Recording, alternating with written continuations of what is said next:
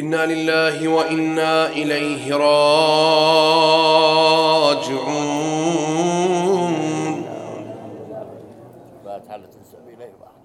وصلى الله وسلم عليك يا سيدي ويا مولاي يا رسول الله. وعلى أهل بيتك المظلومين المضطهدين. ان شاء الله اليوم جديد. المشردين عن الأهل والأوطان.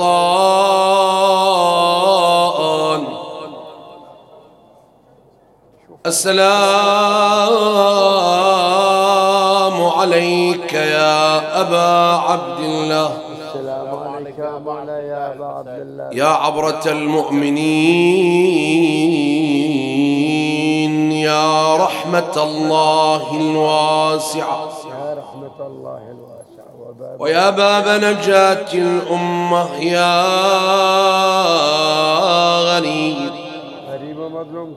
يا مظلوم كربلاء أمضى على حج الطفوف وأقدما. واختار وقد ارتدى.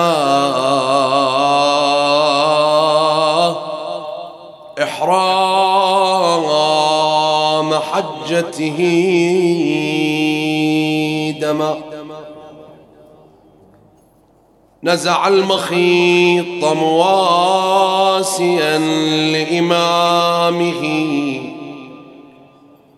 فغدا يوارى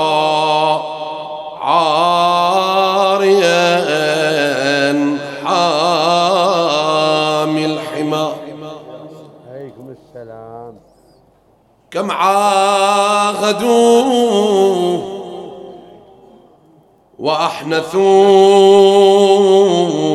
لعهودهم لكنه فردا هناك تقدم يا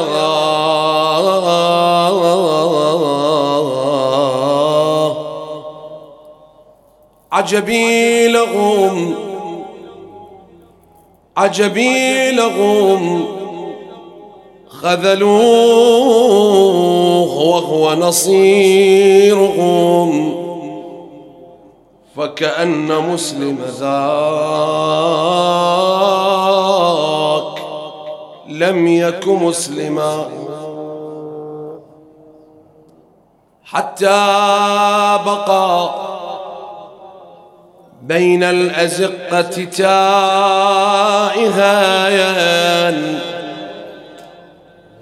حتى أتى دار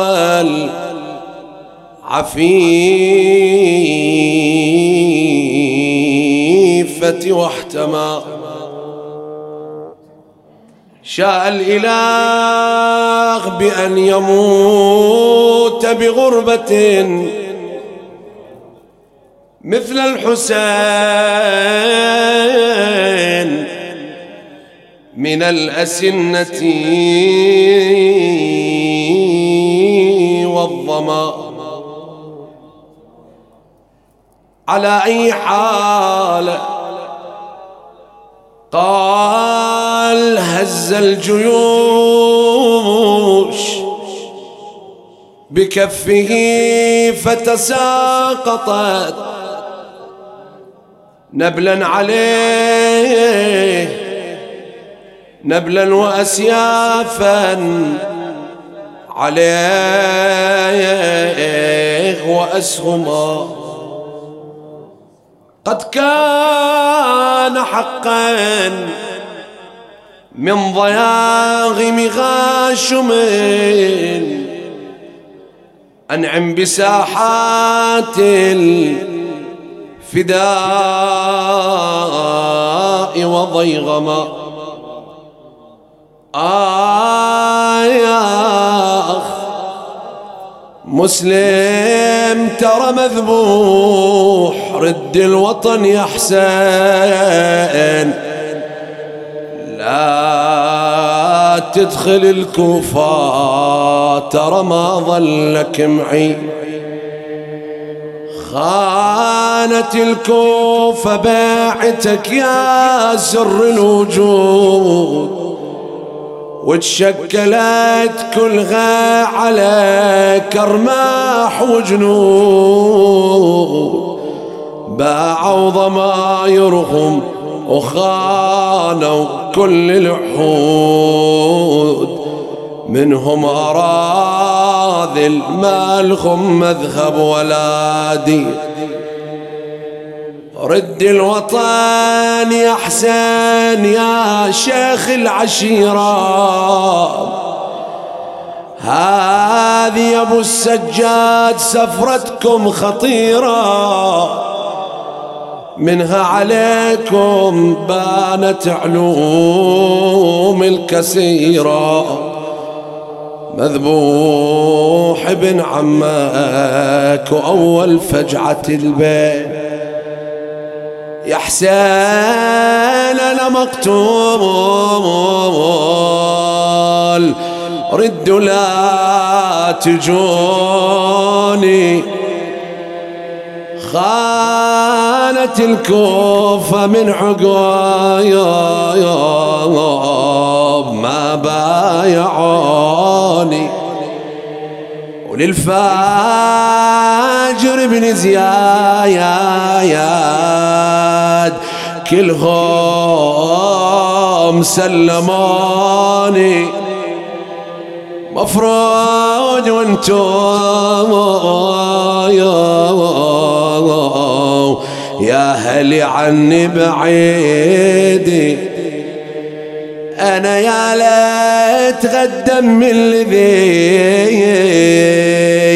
يجري على القايا.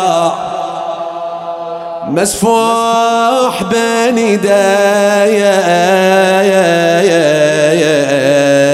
يا مكسور لظل يا حيف منك محتضيت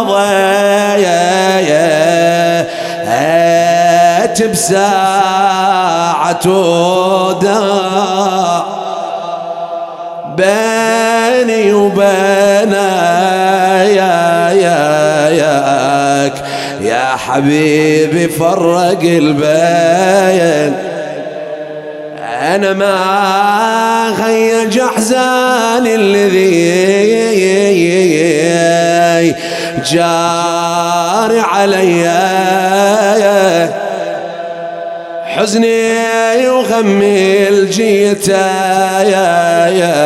ياك يا ابن الشفيه خاف تجي ويصدر.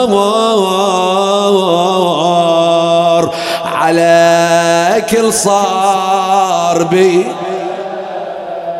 والضيع من بعدك يا أبو سكن الخواتي.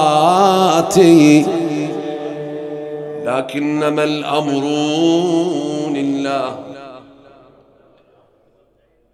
ولا حول ولا قوة إلا بالله العلي العظيم.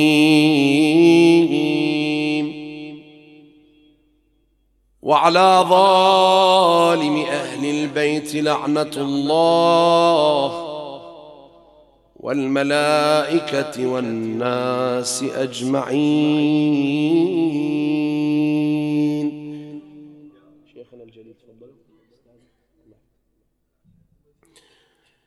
بسم الله الرحمن الرحيم. وضرب الله مثلا للذين آمنوا امرأة فرعون. إذ قالت رب ابن لي عندك بيتا في الجنة ونجني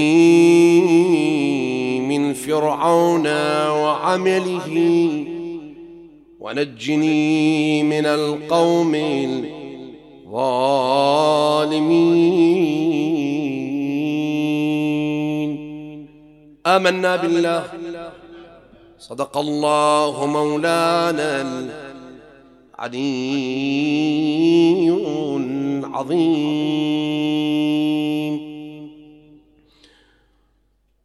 من الملفات المهمة التي دائما يستغلها المتربصون بالدين وأعداء تشريعات رب العالمين هو الملف النسوي.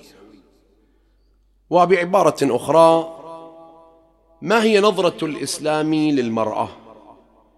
هل صحيح ما يتداول من أن الإسلام يعامل المرأة معاملة إقصائية؟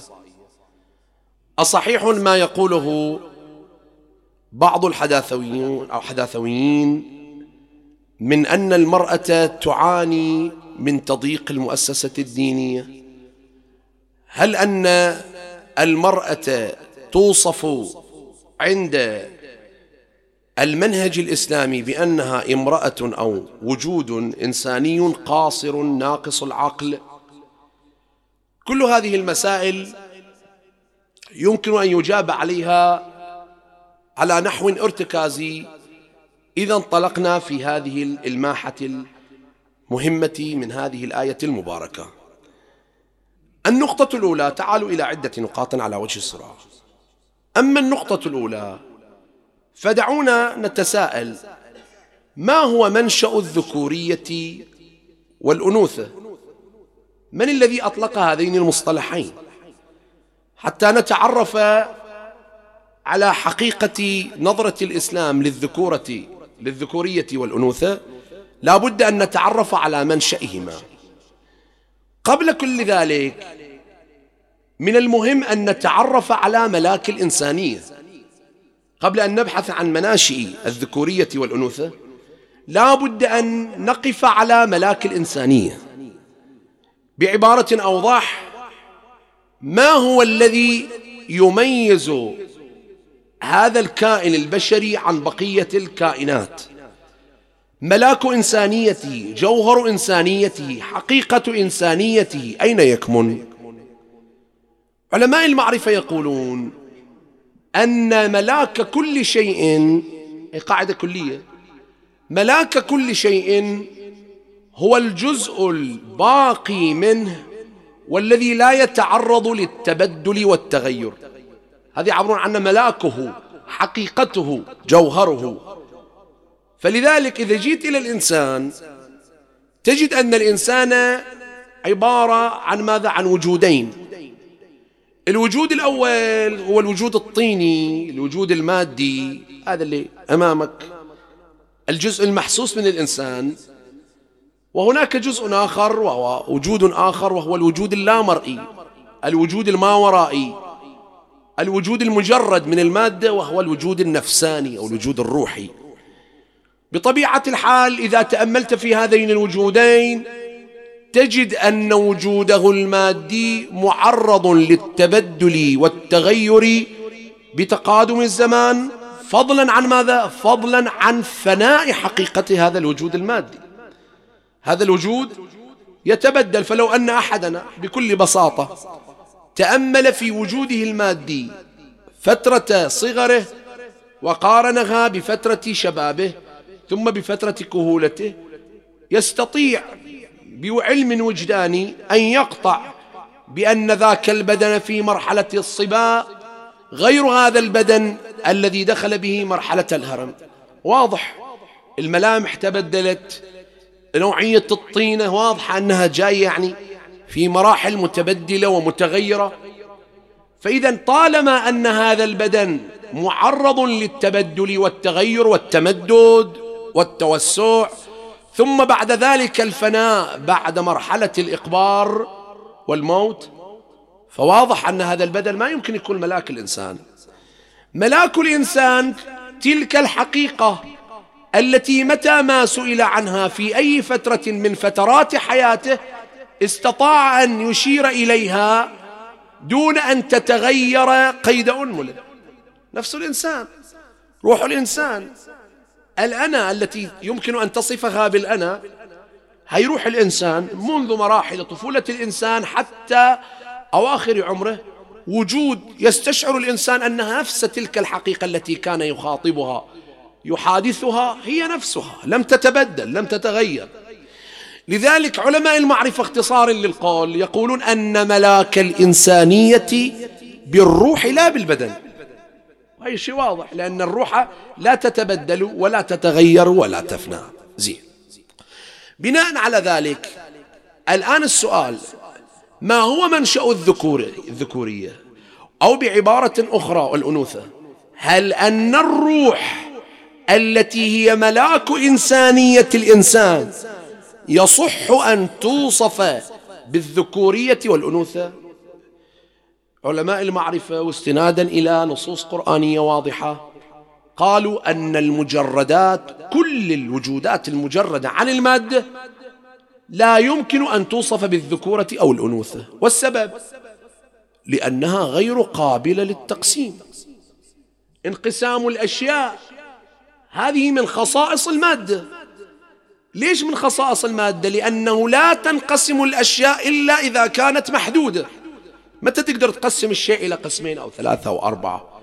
غير إذا كان له حدود معينة أمكن ماذا؟ التفريق ما بين جزئه الأول وجزئه الثاني.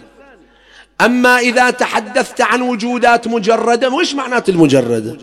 المجردة يعني الغاء محدودة الغير مقيدة بحد يحدها ويفصل بينها وبين الأخريات. نعم هذا بحث طويل هنا طرحه أن مع عدم محدودية الأرواح لا تقاس بما عدم محدودية الله تبارك وتعالى. محدودية الله محدود عدم عدم محدودية الله مطلقة وليست مقيدة بأي شرط وقيد. بخلاف الأرواح بخلاف الملائكة مثلا الملائكة وإن صح القول أنها وجودات مجردة غير محددة لكن بنسبة مقارنة بالوجودات المادية. على العموم كل وجود مجرد غير قابل للانقسام. فلا يصح أن يوصف هذا جنس ذكوري وهذا جنس أنثوي. لذلك استفاد هذا الكلام العلماء من قول الله تبارك وتعالى على جملة من اعترض على النبي صلى الله عليه وآله. بأن الله اتخذ ماذا؟ اتخذ البنات ملائكة. وجعلوا الملائكة يقول القرآن الكريم بسم الله الرحمن الرحيم. وجعلوا الملائكة الذين هم عباد الرحمن إناثا. أشهدوا خلقهم. هذا الاستفهام الاستنكاري من الله سبحانه وتعالى. يفهم منه علماء التفسير. كأن القرآن يقول أيستطيعون أن يشاهدوا المجردات حتى يحكموا؟ يقولوا تلك ماذا؟ تلك لها جنس أنثوي. ليش إذن؟ لكون كل مجرد غير قابل للانقسام فما دام أنه غير قابل للانقسام فلا يوصف بالذكورة والأنوثة. إذن من وين جاء إذن هذان المصطلحات؟ لماذا نفرق نقول هذا ذكر وتلك أنثى؟ آه. علماء المعرفة يقولون أن هذا التفريق مختص بالبدن. هذا التفريق أبداني لا أرواحي. ولذلك إحنا نقول هذا عضو ذكري عضو ذكوري. تلك أعضاء أنثوية بلحاظ ماذا؟ بلحاظ البدن لا بلحاظ الروح. إذا أول نكتة نطلع من عندها أن التفريق ما بين الجنسين تفريق بلحاظ البدن والبدن متبدل متغير لا يعول عليه. الكلام كل الكلام أن الله تبارك وتعالى إذا أراد أن يمايز أراد أن يباين ما بين مرتبة وأخرى بلحاظ الملاك الإنساني. والملاك الإنساني ليست فيه جنبة ذكورة ولا أنوثة. هاي واحد. الأمر الثاني تعال نقف بالتحديد على نظرة الدين نظرة القرآن لهذه المرأة. لأن اليوم أكو حرب تشن من قبل وسائل التواصل ومن قبل أعداء الدين ومن قبل بعض النساء المغرر بهن في الوسط الديني. هناك هجمة تريد أن تجرئ نساء اليوم تجرئ بنات اليوم من المتدينات من أبناء العوائل المحافظة الملتزمة تريد أن تجرئهم على الحكم الشرعي. تريد أن ترفع من حالة التحريض والعدوانية من قبل ماذا؟ من قبل الجماعات النسوية على الدين فخلينا نشوف حقيقة هذه النظرة الآية محل البحث واحدة من الآيات التي يمكن أن يفهم منها نظرة الدين إلى ماذا؟ إلى المرأة لكن قبل ذلك دعوني آتي بمقدمة مهمة جدا هي من خلالها يمكن معرفة معيارية تفضيل التفضيل في في ماذا؟ في قاموس ومصطلحات السماء. عندنا العاقل أيها الأحبة يقسم إلى قسمين. العقل تارة يقال عنه عقل نظري ومرة نقول عقل عملي. أما العقل النظري فهو ذلك العاقل الذي يمكن صاحبه طبعا هم كلهم عقل واحد ولكن العقل واحد للإنسان عقل واحد. ولكن إذا لحظنا لحاظ معين نقول هذا عقل نظري وإذا لاحظنا لحاظ آخر في العقل نقول هذا عقل عملي من وظائف العقل العملي. أما العقل النظري فهو العقل المشخص للواقع. عندنا أول قدرة في العقل أنه يشخص الواقع. ما يصدر أحكام فقط يشخص الواقع يجعلك تقف على حقيقة الأمور. وبعد ذلك يأتي دور العقل العملي. العقل العملي هو العقل المحرك. العقل الذي يدفع صاحبه نحو فعل الأشياء أو تركها هي يسمونه عقل عملي. إذا فرقنا بين هذا الشيء بين هذين الشيئين تعال الآية الآن. الله سبحانه وتعالى يقول في حق آسية زوجة فرعون.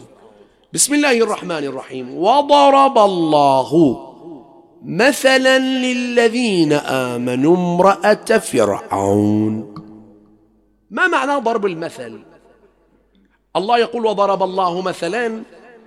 ضرب مثلا يعني جعلها أسوة جعلها قدوة. سؤال متى يصح أن يكون الإنسان مضربا للمثل؟ متى يصح أن يكون الإنسان محلا للاستشهاد؟ متى يصح أن يكون الإنسان قدوة أسوة؟ يأمر الله تبارك وتعالى خلقه ويدعوهم لماذا؟ للتأسي به. واضح أنه إذا كانت شخصية كاملة وإلا يصير نقد للغرض. كيف يدعون الله؟ لأن ماذا؟ لأن نعتبر ونتأسى. من وجود يحتمل فيه ماذا؟ يحتمل فيه الخلل يحتمل فيه الساهو يحتمل فيه الخطأ. إذا قطعا من يضرب مثلا بشخصية ناظر على أن هذه الشخصية حازت وأحرزت مقامات الكمال. فلو ضرب بها مثلا لن يجد يوما من الأيام أن صفة من الصفات المذمومة فيها مثلبة من المثالب فيها تكون ماذا؟ تكون محل اعتراض من قبل الناس. كيف تدعونا لأن نتأسى بتلك المرأة؟ والحال أنه ماذا؟ والحال أنها فيها من من النقائص فيها من السلبيات فيها من الأخطاء. ما لا يصح أن تكون قدوة حسنة. إذا ضرب وضرب الله مثلا يعني جعلها أسوة لكمالها. وهاي الأسوة مو فقط للنساء. لاحظ الإطلاق. وضرب الله مثلا للذين آمنوا. حذف المتعلق يدل على العموم. ما قال وضرب الله مثلا للنساء اللاتي آمن مثلا. لا. فمدام ما قيد دل على العموم. زين. السؤال هنا الأهم. ما هو سبب جعل آسيا ابنة مزاحم أسوة قدوة يتأسى بها؟ نفس الآية تجاوب. نفس الآية تجاوب. وضرب الله مثلا للذين آمنوا امرأة فرعون إذ قالتا إذ قالت ربي ابن لي عندك بيتا في الجنة. هاي معيار التكامل. بس هاي لما تمر عليه هكذا ما تستخدم وما تعرف القضية بالتحديد. حتى نتعرف على معيارية تفضيل آسيا ابنة مزاحم على نساء ورجال زمانها وجعلها أسوة وقدوة. لا بد أن نتعرف على الظرف الموضوعي الذي برزت فيه. ما هو ذلك الظرف الموضوعي؟ الظرف الموضوعي هو من أهم الظروف التي ابتلي بها نبي الله موسى بن عمران عليه وعلى نبينا وعليه أفضل الصلاة والسلام. ما هو هذا البلاء؟ موسى بن عمران ابتلي بقوم وهم بنو إسرائيل الذين عجز معهم التفت؟ عجز معهم في أن يحرر عقولهم من المادة ومن المحسوسات إلى ماذا؟ إلى ماذا؟ إلى ما وراء الغيب إلى ما وراء المادة إلى الغيبيات مشكلة بني إسرائيل قضية بني إسرائيل أنهم ركنوا إلى المادة عولوا على الإحساس ولا تتقبل عقولهم مطلقا ماذا التعامل بالغيبيات هي قضية بني إسرائيل أرنا الله جغرة. ما ما, نتعامل إلا بماذا؟ إلا بالمحسوسات. علماء المعرفة التفتوا. علماء المعرفة يقولون أيها الأحبة أن معيارية تفضيل الإنسان على سائر المخلوقات ليست بلحاظ قوته الحسية وإنما بلحاظ قوته العقلية. كيف؟ يقول التعليم والمعرفة ووصول المادة المعلوماتية إلى العقل الإنسان عن طريق المحسوسات لا فخر فيها. هي مرحلة ابتدائية. مثل ويش لاحظوا أنت الطفل الآن. الطفل حتى يتعلم المعارف تحتاج تبدأ وياه بماذا؟ بالمحسوسات. تبدأ وياه في الحساب مثلا. تأتي له بتفاحة وأخرى وتقول له لو جمعناهما كم نحصل؟ فيقول لك تفاحة يتلمس التفاحة يتحسسها ويقول هاي تفاحة يأتي بهما إلى جن فيقول هاتين تفاحتين صح أو لا؟ شغله شغل مادي. تدريجيا تدريجيا يحاول ماذا؟ يتجرد من الماديات خلاص تتفعل عند القوة العقلية. قممية الإنسان مو بلحاظ قوته الحسية وإنما بلحاظ قوته العقلية وإلا لو كان معيار التفاضل القوة الحسية لغلبت كثير من الكائنات الحية غلبت الإنسان وتقدمت عليه بمراحل طويلة. أوليس مثلا أجلكم الله الكلب من أصحاب ومن من من ذوي القدرات الحسية الفائقة على مستوى على مستوى الشم يطوف الإنسان يفوق الإنسان بل الإنسان يستعين به يستعين بقدرته الحسية قوته الحسية. يستعين أو اليوم العلم الحديث يستعين بقدرات طائر الخفاش الذي عنده قدرة على مستوى على مستوى الصوتيات والسمعيات. عنده اللي هو أعمى ملطس. وإنما قدراته تعتمد على ماذا؟ تعتمد على ترددات الصوتية. عنده قدرة في السمع يلقي بالصوت. زين في الموجة الصوتية. فيقيس المسافات التي تحيط به. فإذا إذا جينا إلى مستوى القوة الحسية نحن لا شيء. قدراتنا شبه معدمة على مستوى الحس. إذا اللي يميزنا ويجعلنا في رتبة متقدمة من الكمال على جميع المخلوقات بلحاظ القوة العقلية لا القوة الحسية. مشكلة بني إسرائيل هذه مشكلة مجتمع مادي بحت. مجتمع مادي بحت. وإلا هم بأنفسهم رأوا عصا نبي الله. موسى وكيف فلق بها البحر حتى يقول القرآن الكريم فصار كل فرق كالطود عظيم يعني روايات قرأتها في هذا الجانب توقفت الموجتان. الموج توقف على هيئة جبلين متجمدين. يعني شوف المظاهر الإعجازية المظاهر الغيبية. هاي شو تخلق المفروض؟ تخلق عقيدة تخلق يقين صح؟ بمجرد أن تجاوزوا البحر وشافوا المعجزة بأم عينهم. بمجرد أن تجاوز بهم موسى البحر يقول القرآن الكريم وجاوزنا بمو ببني إسرائيل البحر فأتوا على قوم يعكفون على أصنام. يعني هالمعجزة هذه وهالبراهين المحركة للقوة العقلية تجاه الغيب لم تنفعهم ومالوا إلى ماذا؟ إلى صنم لعله من تمر ولعله من حصى. هذه مشكلة بني إسرائيل. فأخرج لهم عجلا جسدا له خوار فمالوا إليه. إذا التفت حتى تقرأ من هي آسيا بنت مزاحم وتقرأ قضية لازم تتعرف على أصل الواقع الظرف الموضوعي. مجتمع مادي ركن إلى المادة لا يعول على الغيب مطلقا. ولذلك القرآن يريد يقول أصل المشكلة وين؟ أصل المشكلة في هذه الآية بينها في, في مورد آخر. حينما يتحدث عن فرعون يقول فاستخف قومه فأطاعوه. علماء التفسير يقولون استخف عقولهم. هي القضية هنا استخف عقولهم. كيف استخف عقولهم؟ ها قالوا لضعف عقلهم النظري. استخفاف العقل متى يستخف الإنسان؟ متى أستخف بعقولكم؟ إذا ما تقدرون تشخصون المسائل. ما تقدرون أنا ألقي عليكم كلام وأجي أملأ جيوبكم من الكلام؟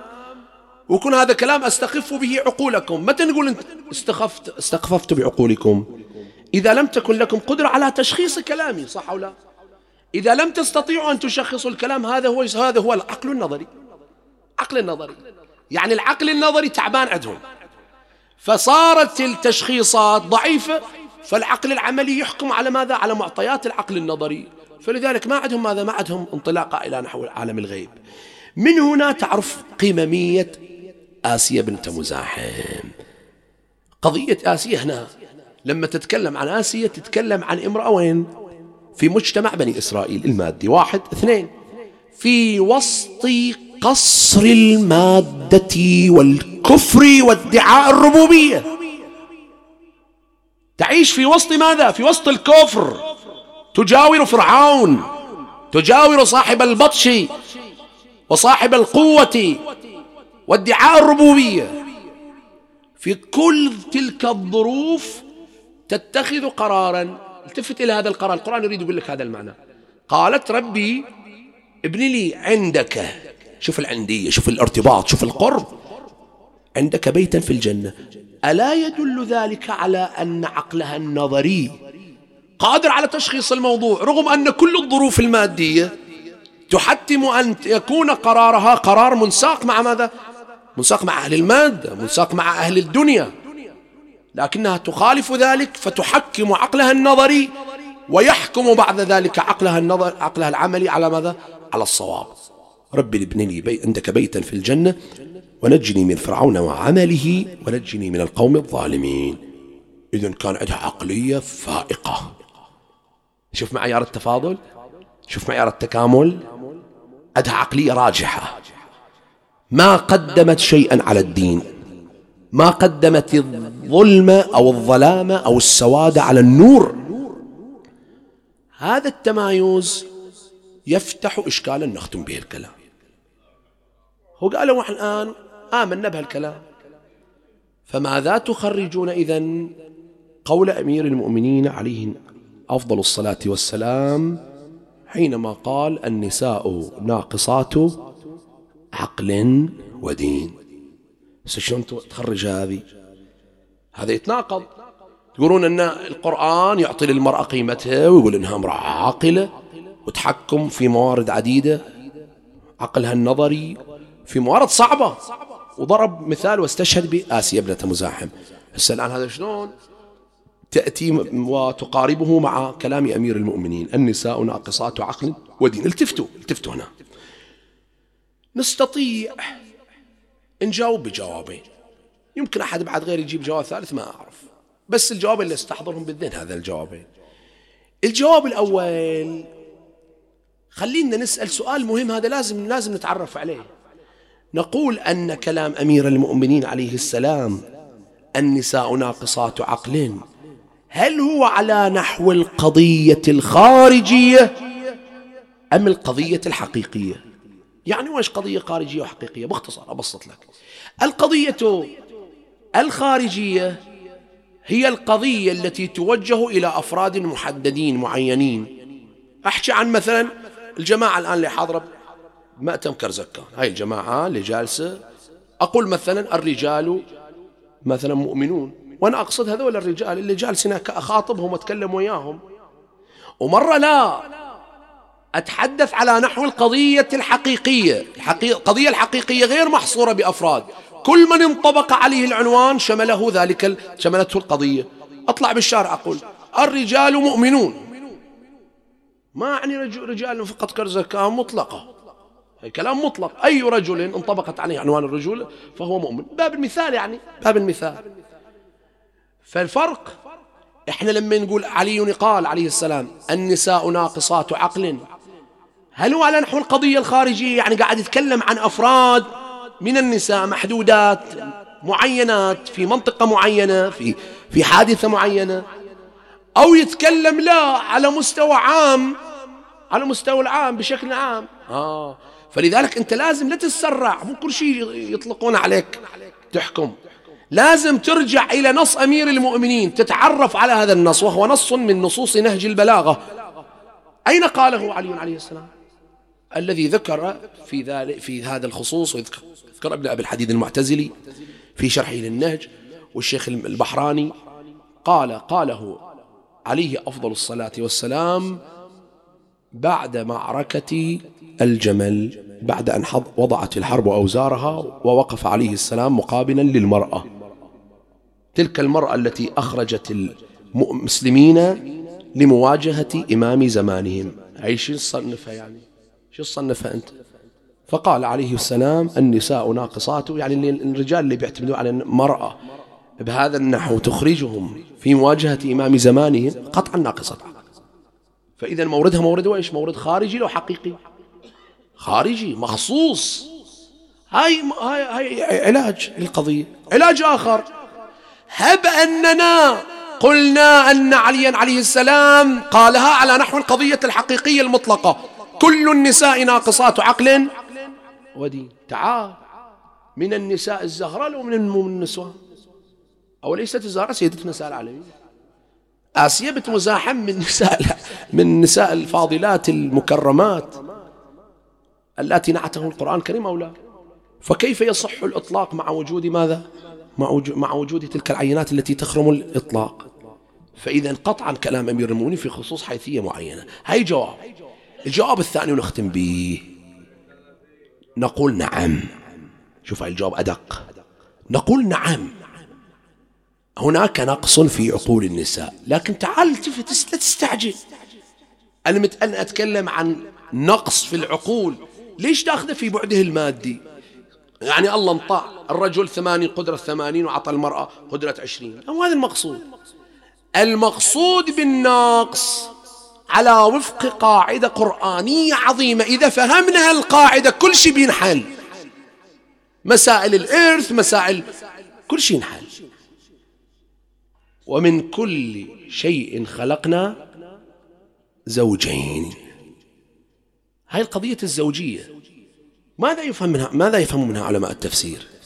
الزوجية أنه حتى يستمر الوجود من إبداع الخالق من عظمة الخالق حتى يكون العالم على أتم وأفضل حالات الخليقة من إبداعه سبحانه وتعالى خلق الوجود يتكامل بعضه ببعض يحتاج بعضه إلى بعض. هي معنى الزوجية هكذا. لو كان كل شيء على تمامه إذا معنى الكمال والتمام مو النقص المتعارف المادي. لا يعني عندها عدم قدرة لا. ناقصات عقل بلحاظ ماذا؟ بلحاظ أن عاطفتها تتغلب على ماذا؟ تتغلب على قدرتها العقلية. مو معناته هذا نقص فيها وعيب لا هذا تمام خلقتها هكذا ينبغي أن تكون. هي هكذا المرأة. تنبغي ينبغي أن تكون عاطفتها متممة. إذا دخلت على الرجل زين كملت وكونت بينهما عاطفة متراسخة متداخلة فيما بينها. هي حتى تصير عملية انسجام وتداخل لازم يصير حاجة وافتقار.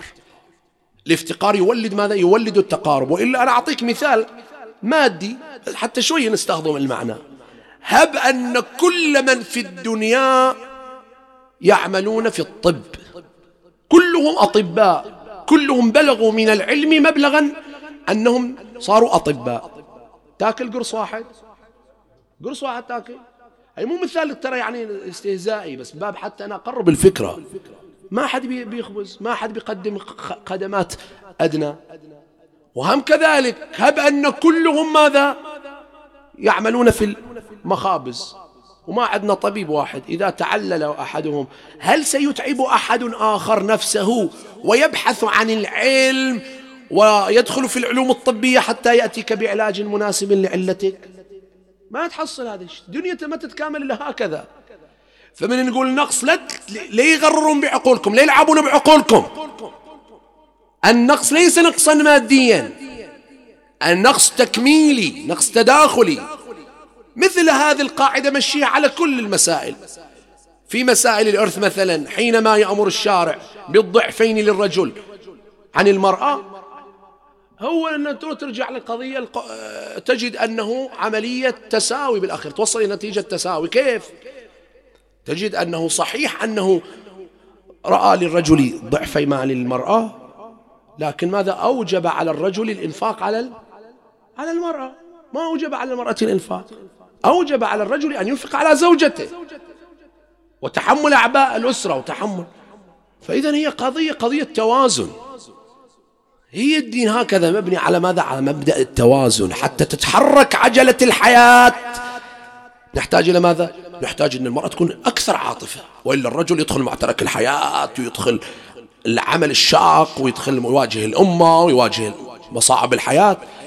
تخيل أن تكون المرأة هكذا بعد. قوة عقلية زين تتغلب على القدرة العاطفية. تجف عندها المنابع العاطفية. ما تستقيم الحياة. تشنج تصير. إذا هذا معنى النقص. النقص مو نقص في يعني نقص سلبي. وإنما خفف عندها ماذا؟ خففت عندها القدرات العقلية ورجحت عندها القدرات العاطفية. حتى تملأ ماذا؟ حتى تملأ الفراغ. وإلا المرأة تبقى شامخة عملاقة عظيمة متى ما ثبتت على الدين وثبتت على القيم تصير مثل آسيا بنت مزاحم التي يضرب الله بها مثلا على ماذا؟ على بني إسرائيل كل بني إسرائيل برجالهم ونسائهم. هذا نموذج وأكو نموذج لامرأة زين ما يمكن أن يكون في فضلها وموقفها أحد من رجال أهل الكوفة. امرأة. من بين ماذا؟ من بين اللي يقول عنه 120 ألف. عقدوا بيعة عند مسلم بن عقيل. حتى صلى ليلة شهادته في المسجد الأعظم ومعه ثلاثون رجلا. رجلا هذول رجال. ومن فتل من صلاته بأبي هو وأمي. حتى خرج يتلفت من ورائه فلم يجد معه أحدا. هذا نذور هذا مسلم بن عقيل هذا غريب هذا شهيد مظلوم. وإذا عندك حاجة استحضرها في مصيبة مسلم. فأخذه العطش ووعثاء المسير. لأن دير بالك ابن زياد ضرب طوقا أمنيا فرض حظر تجوال. الأسواق معطلة الدكاكين معطلة. وصار عطشان. أيام عطشان لعلها ثلاثة أيام ما ذاق ماء أكو رواية هكذا حتى تجرحت شفتاه من شدة الهجير هجير العراق. فصار يتمشى في الأزقة. قضه العطش أنهكه وعثاء المسير. فاستراح مستندا على جدار امرأة عظيمة مؤمنة. جدار طاعة. وهي من إيمانها وتعلقها بأمير المؤمنين. كان لها ابن شقي. يقول أتعبت نفسي وفرسي في البحث عن مسلم. وخايفة يفضحها عند النبي. فلذلك كل يوم توقف على الباب تقول إن شاء الله يرجع ما بلغ على مسلم. النوب والأوضاع كلها الأمنية مضطربة. تشوف رجل شهم عظيم متعمم بعمة خضراء. أسند ظهره على ذلك الجدار. أرباب السيار يقولون مسلم ابن عقيل من شافها تكثر النظر إليه استسقاها الماء حتى يرفع الحرج عن نفسه. حتى يبعد عن نفسه الحرج طلب منها الماء. لكن شاعرنا الكبير الملا عطية الجمري يقول لا. يقول هذا تربية الحسين تربية علي أبي ضيم. حتى الماء ما يطلبه من أحد. إذا شو اللي صار؟ قال طوعة هي من التي بادرته بالسؤال. وطاعتي قلش حاجتك من وقفتك هاي. قال وهو مغبون يخفي الصوت بخداي. عطشان أنا بالله تجيبي لي شوي ماي. جابت المايو شرب منه وقف محتار. قالت شربت الماء لا توقف على ال... عيب على مثلك وقفته ببيوت الأجن. أنت جنك جليل. يا شغم شوفتك تلغاب لأهلك دروح قمر غرب ولا جمدار. شافت فيه ملامح النبوة ملامح بيت أمير المؤمنين. كأنها يعني قالت هذا لا هذا مو واحد من الأجانب. هذا نور أحشي وياه طأطأ رأسه وجهه يشع نورا وقالت غلك في وين قال خاب المدين. عن غر تحلنا والدغر جاير على. عمي علي ومسلم أنا اللي افرود ومساه تبلتكم مال ينصر. أنت تسمع باسم علي قلبك يرف. هذه شام ريحة علي فيه. قالت نعوف الدار وتدخل معزز مكرم. شكر لها صنيعها أدخلته دارها. أفردت له حجرة من الحجرات. قدمت له المأكول مشروب فأبى أن يأكل شيئا. وبقي تلك الليلة بين راكع وساجد يبتغل إلى ربه. ليش ما تهوم عيناه؟ فيرى أمير المؤمنين في عالم الرؤيا. يقول له يا مسلم كأني بك صائر إلينا عما قريب. وقريبة قريبا نجف يا حبيبي من علي. من مسلم. أحسن الله لكم العزاء. ما ان طلع الفجر حتى جاء الطوعة تنادي. قم يا مسلم فلقد داخمتنا الخيل. قدمت له لأمة حربه شكر لها صنيعها ثم تناول سيفه ونزل على القوم يضربهم كعمه أمير المؤمنين. كالليث الغضبان وكان من شدة بأسه أنه يأخذ الرجل من حزام بطنه ويرمي به على أسطح المنازل. مناديا أقسمت لا أقتل إلا حرا وإن رأيت الموت شيئا نكرا أخاف أن أخدع أو غرا كل امرئ يوما ملاق أمرا. زبرخة وخلاخ نثيرا. وكفان صارت مستديرة والروس صارت مستطيرة. يا حيف ما عنده عشيرة. ومسلم على العدوان حدار مثل الأسد يفرس ويزار. وكل ما حمل بالسيف كبار ذكرهم بحملات حيدر. أيوا مسلمات أحسن الله لكم العذاب حتى تكاملوا على مسلم وهم يقولون لك الأمان يا مسلم وهو ينادي لا أمان لكم يا أهل الكوفة تكاملوا عليه حتى ألجأوه إلى تلك الحفيرة. فوقع على وجهه مناديا وحسينا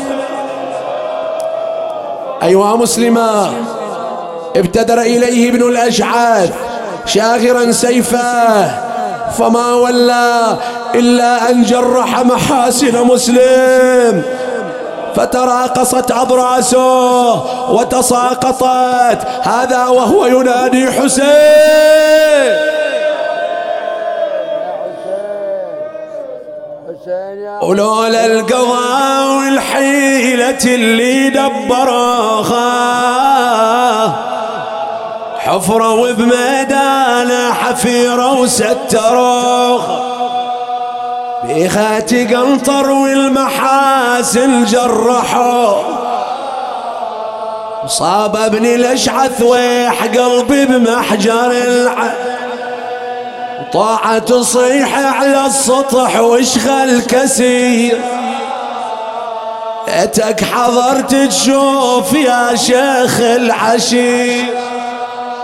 بن عمك الموثوق طايح بالحفي وقادوخ مثل الطير مكسور الجناح صاحت يا مسلم وعظمها خجلتي في شبيدي وأنا حرمة وضعيف ولا أقدر احمي لو الدواء قلبي لفت قلبي ودا. كان سلمت من غم سلم على حزن. قال خيطوا اليوم ما تحصل سلامة. أوصيت كان بقلب الطب ويتامة قولي لكم مسلم يبلغكم. وأجرك على الله والنبي سيد الكون. وإلى على أي حالة تلك الضعينة يا مسلم؟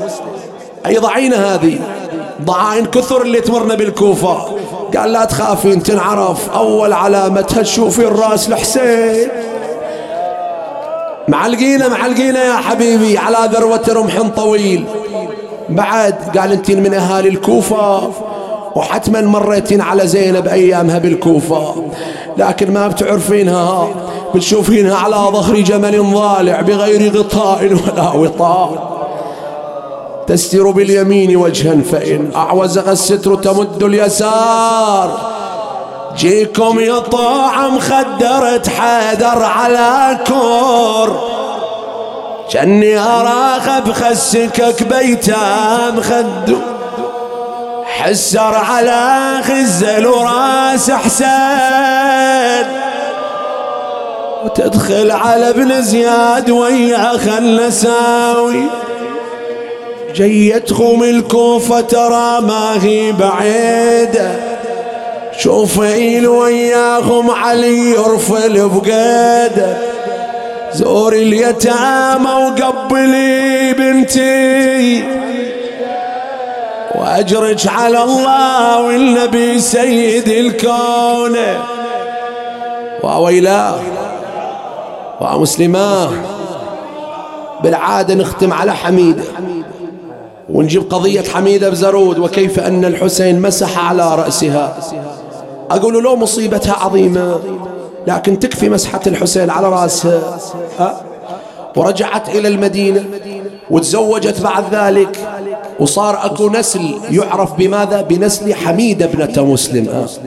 لكن أقول بعد هذا مسلم عنده أطفال اثنين. اثنين يا حبيبي يتامى. من قتل الحسين وين راحوا؟ حصلوا واحد يمسح دمعة عيونهم. لما تفرهدتهم هجمة الخيل وين راحوا؟ أقول لك. هود ليل 11 محرم. الله يرحم محمد العرب رحمة الأبرار. وترحم على شيخ ميرزا الأسود هذا طورة يقول كأن خديجة أمهم طلعت مع فضة تبحث عن هذين الطفلين. تقول أبوهم راح بعد ويتامى بعد بعد همات يفرون في البار. طلعت تدور اطفال غذيج النجيبة نوب على الشاطي ونوب على الحريبة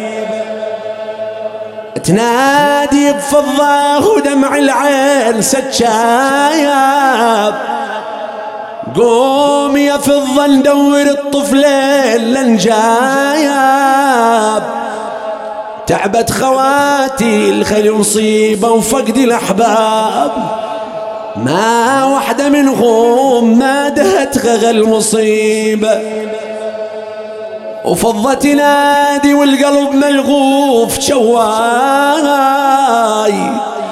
وادي الحريبة ظلتي فروا بلا راي. لو راحوا الشاطي من الحسرة على الماي وراحتوا يا خو وصلوا وسط الحريبة يا علي يا علي وصلوا. وصلت فضة تخيل. وصلت فضة وصلت خديجة أم هالطفلين شافوا؟ اسمع شو تقول عاد فضة هنا. يا أخ. يا سادتي والله مصيبتكم فجيعة. ما أشوف اولادك قبال يا شفيعة. ما أشوف أنا الا حسين وبصدره. رضيعة. وجنبه اولاده وجثته من سليبه وين نولي على راسنا؟ وين ندورهم؟ يتامى والله يكسرون الخاطر. أبوهم ذبحوا بالكوفة. وين بيروحون؟ قالت يمكن راحوا إلى خالهم أبو فاضل. مشتاقين للعباس.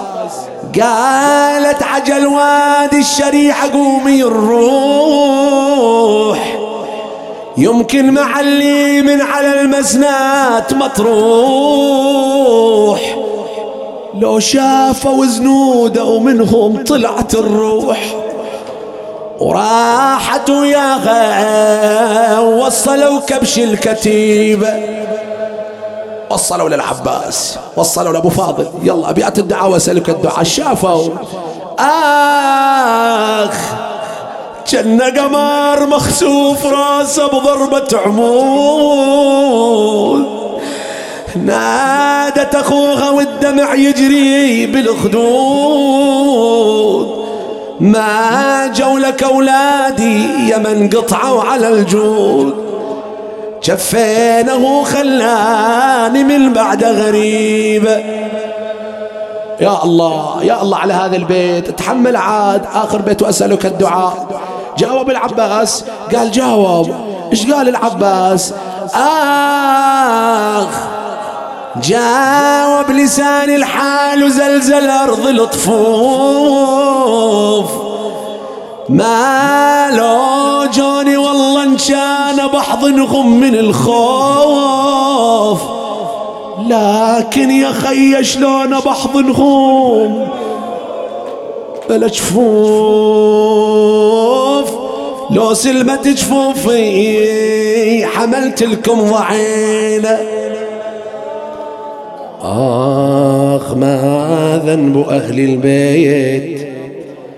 حتى منهم أخلوا ربوعا. اللهم صل على محمد وآل محمد.